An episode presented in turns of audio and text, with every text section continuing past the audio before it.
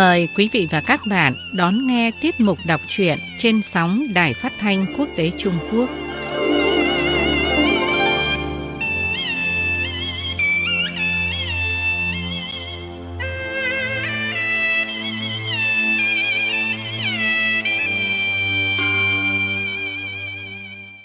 Các bạn thính giả và cư dân mạng thân mến, chuyện Liêu trai trí dị là tác phẩm nổi tiếng của Bồ Tùng Linh, một văn sĩ Trung Hoa dưới triều đại nhà Thanh Trung Quốc. Ông sinh ngày 5 tháng 6 năm 1640, mất ngày 25 tháng 2 năm 1715. Tự là Liêu Tiên và Kiếm Thần, cũng có người gọi ông là Liễu Tuyền cư sĩ. Liêu trai chi dị là một tập truyện ngắn với đề tài rộng, nội dung phong phú, thành tựu nghệ thuật rất cao, được coi là đỉnh cao trong thể loại truyện ngắn cổ điển của Trung Quốc. Liêu trai chí dị còn là một tác phẩm xuất sắc, đã từ nhiều khía cạnh phản ánh cuộc sống hiện thực, nêu ra nhiều vấn đề nổi cộm trong xã hội để vạch trần và đả kích sự đen tối thối nát của xã hội phong kiến. Bắt đầu từ hôm nay, mời quý vị và các bạn nghe Lệ Quyên đọc cuốn tiểu thuyết Liêu trai chí dị, một tác phẩm văn học cổ điển Trung Quốc của nhà văn Bồ Tùng Linh. Quý vị và các bạn thân mến, ông Bồ Tùng Linh viết liêu trai hay bao nhiêu chuyện dài ngắn mà không chuyện nào giống với chuyện nào. Điển tích dẫn dùng lời lẽ gọt chút đều hoành bác mà tinh công, nên đều được người đời mến chuộng về lâu dài là một lẽ xứng đáng. Tác giả Liêu Trai là người ở Trung Quốc, sinh vào đời mãn thanh, chắc chắn có chỗ u phẫn mà mượn tập truyện đó để khiển hoài. Riêng nói về bộ lưu trai này, chuyện hồ quỷ chiếm có quá nửa. Rõ ràng là câu chuyện bịa đặt, mà cái hay vẫn cứ hay.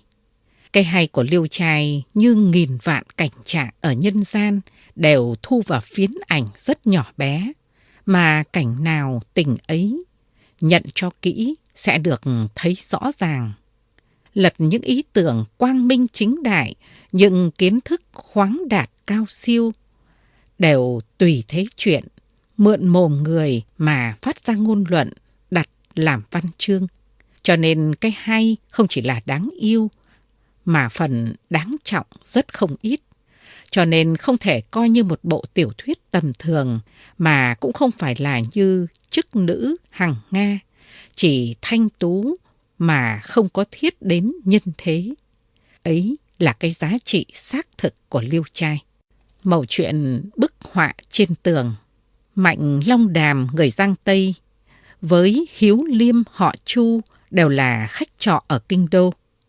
Ngẫu nhiên cùng dạo chơi một cảnh chùa, điện Phật, giải vũ, phòng tăng đều không lấy gì làm rộng rãi. Chỉ có một vị sư già trụ trì trong đó Thấy khách vào, bèn xốc áo ra đón, rồi dẫn khách đi xem khắp đó đây. Trong điện có tô tượng trí công, hai bên tường đều vẽ vời rất tinh xảo. Nhân vật đều như sống thật, tường bên đông vẽ bức thiên nữ sắc hoa. Ở trong có một thiếu nữ buông mái tóc thề, tay cầm bông hoa, miệng hé cười. Đôi môi anh đào muốn nhấp nháy, làn sóng mắt dường như đung đưa. Chàng trô nhìn một hồi lâu, bất giác như bị mất hồn, bàng hoàng thở thẫn. Rồi thân thể bỗng nhiên phơi phới như cưỡi trên mây mù. Thoát cái đã bay lên đến bức tường. Nhìn thấy lầu cát trùng trùng không phải là cõi trần. Một vị sư già đang thuyết pháp ở trên tòa. Những người mặc áo nhà sư vây xung quanh, đông vô kể. Chủ cũng đứng lẫn vào trong số đó. Một chốc tựa như có người ngầm kéo vạt áo. Thì ra cô thiếu nữ mái tóc thề đang vừa cười vừa quay đi. Chàng lập tức trở gót bước theo. Qua những hành lang quanh co thì có một căn phòng nhỏ. Chu ngập ngừng không dám tiến nữa. Nhưng thiếu nữ đã quay đầu lại đưa bông hoa trong tay lên, có ý vẫy gọi, chàng liền bước theo vào. Trong phòng không có người, chàng vội ôm chầm lấy. Nàng không kháng cự gì lắm, bèn cùng nhau giao hoan thỏa thích. Xong rồi nàng đóng cửa ra đi, dặn Chu đừng hỏi. Đến đêm lại đến. Cứ thế được hai hôm, các bạn gái nàng biết được cùng nhau tìm thấy chàng, liền trêu chọc nàng rằng Cậu bé trong bụng đã lớn tướng, mà còn để mái tóc bồng bồng, cũng học đòi làm gái trinh sao? Rồi bảo nhau đưa cho nàng nào châm, nào hoa tai, bắt nàng cuốn ngược tóc lên. Cô gái thẹn thùng, không nói lời nào. Một nàng bảo, Chị em ơi, tụi mình đứng đây lâu, cả người ta mất vui đấy. Cả bọn liền cười và bỏ đi. Chàng nhìn lại nàng, thì tóc mây đã búi lên cao, vành tóc phượng buông thấp xuống. So với cô gái đẻ tóc thể lúc trước lại càng xinh đẹp gấp bội. Nhìn quanh không có ai, bèn dắt nhau bước vào cuộc ân ái. Hương lòng xạo rực, lạc thú đang nồng. Thì bỗng đâu nghe tiếng ủng ra cồm cộp rất dữ. Dây xích và khóa đều loảng xoảng cộng thêm tiếng quát tháo, tiếng cãi cọ huyên náo. Nàng kinh hoàng nhổm dậy, cùng với chàng đều ghé mắt nhìn trộm ra ngoài. Thì thấy một vị sứ giả mặc áo giáp vàng, mặt đen như sơn, tay cầm khóa, tay nắm chùy, đám thiếu nữ xốm suýt xung quanh. Sứ giả nói, đã đủ chưa? Đủ cả rồi ạ. Nhược bằng có chứa chấp người hạ giới, thì lập tức bảo nhau cùng khai ra, chớ để phải hối về sau. Cả bọn đồng thanh đáp, không có đâu ạ. Sứ giả quay người, đưa cặp mắt cú vọ nhìn quanh, tựa hồ tìm ra kẻ đang nấp. Cô gái cả sợ mặt xám như cho, thẳng thốt bảo chàng. Mau trốn xuống gầm giường đi.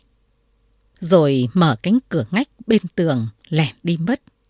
Chu nằm bẹp xuống không dám thở. Giây lát, nghe tiếng ủng đi vào trong phòng rồi lại đi ra. Chẳng bao lâu tiếng huyên náo xa dần. Bụng đã yên nhưng ngoài cửa vẫn có tiếng người qua lại bàn bạc. Cứ thấp thỏm như thế giờ lâu, đến lúc bên tai như có tiếng ve kêu, trong mắt nảy đom đóm. Tình trạng ngỡ không chịu nổi nữa, chỉ còn cố lắng tai nghe để đợi nàng về. Cuối cùng cũng không còn nhớ thân mình từ đâu mà đến đây. Bây giờ Mạnh Long Đàm đang đứng trước điện thờ chớp mắt, đã không thấy Chu đâu, ngờ vực hỏi nhà sư, vị sư cười đáp. Đi nghe thuyết pháp rồi. Mạnh Long Đàm hỏi, ở đâu ạ? Nhà sư đáp, không xa. Một chốc nhà sư bèn chỉ tay lên tường mà gọi to lên rằng Ông đàn Việt họ Chu, đi chơi lâu thế, sao à chẳng quay về? Liền thấy trước bức họa trên tường có hình của Chu đang đứng nghẹn cổ lắng tai, chừng như đã nghe hiểu. Nhà sư lại gọi tiếp, ông bạn cùng đi, đã đợi lâu lắm rồi đấy. Thế rồi Chu bồng bềnh từ trên tường bay xuống, lòng lạnh như cho, người cứng đờ như gỗ, mắt trừng trừng, chân buồn rồn. Mạnh đâm hoàng sẽ sàng hỏi han. Thì ra lúc đó, Chu đang núp dưới giường, bỗng nghe tiếng gõ vang như sấm, vội chui ra khỏi phòng để nghe ngóng tình hình. Cả hai cùng ngước nhìn cô gái nhón hoa, thì mái tóc vặn hình ốc đã cuốn cao lên, không còn xõa tóc nữa. Chủ khiếp sợ, vái vị sư già mà hỏi duyên cớ. Nhà sư cười đáp, ảo là do mình sinh ra, bẩn đạo, làm sao giải thích được. Chu ỉu xìu mất cả khí thế, mạnh sợ hãi, không còn tự chủ nổi, vội đứng dậy, lần bậc thềm ra vẻ. Trên đây, quý vị và các bạn vừa nghe Lệ Quyên đọc truyện Liêu trai trí dị, một tác phẩm văn học cổ điển của nhà văn Bồ Tùng Linh. Vào giờ này ngày mai, Lệ Quyên sẽ đọc tiếp, mong các bạn chú ý đón nghe. Ngoài thu nghe trên sóng, các bạn còn có thể thu nghe trực tuyến trên trang Đài Phát thanh Quốc tế Trung Quốc theo địa chỉ vietnamese.cri.cn. Xin chân thành cảm ơn quý vị và các bạn.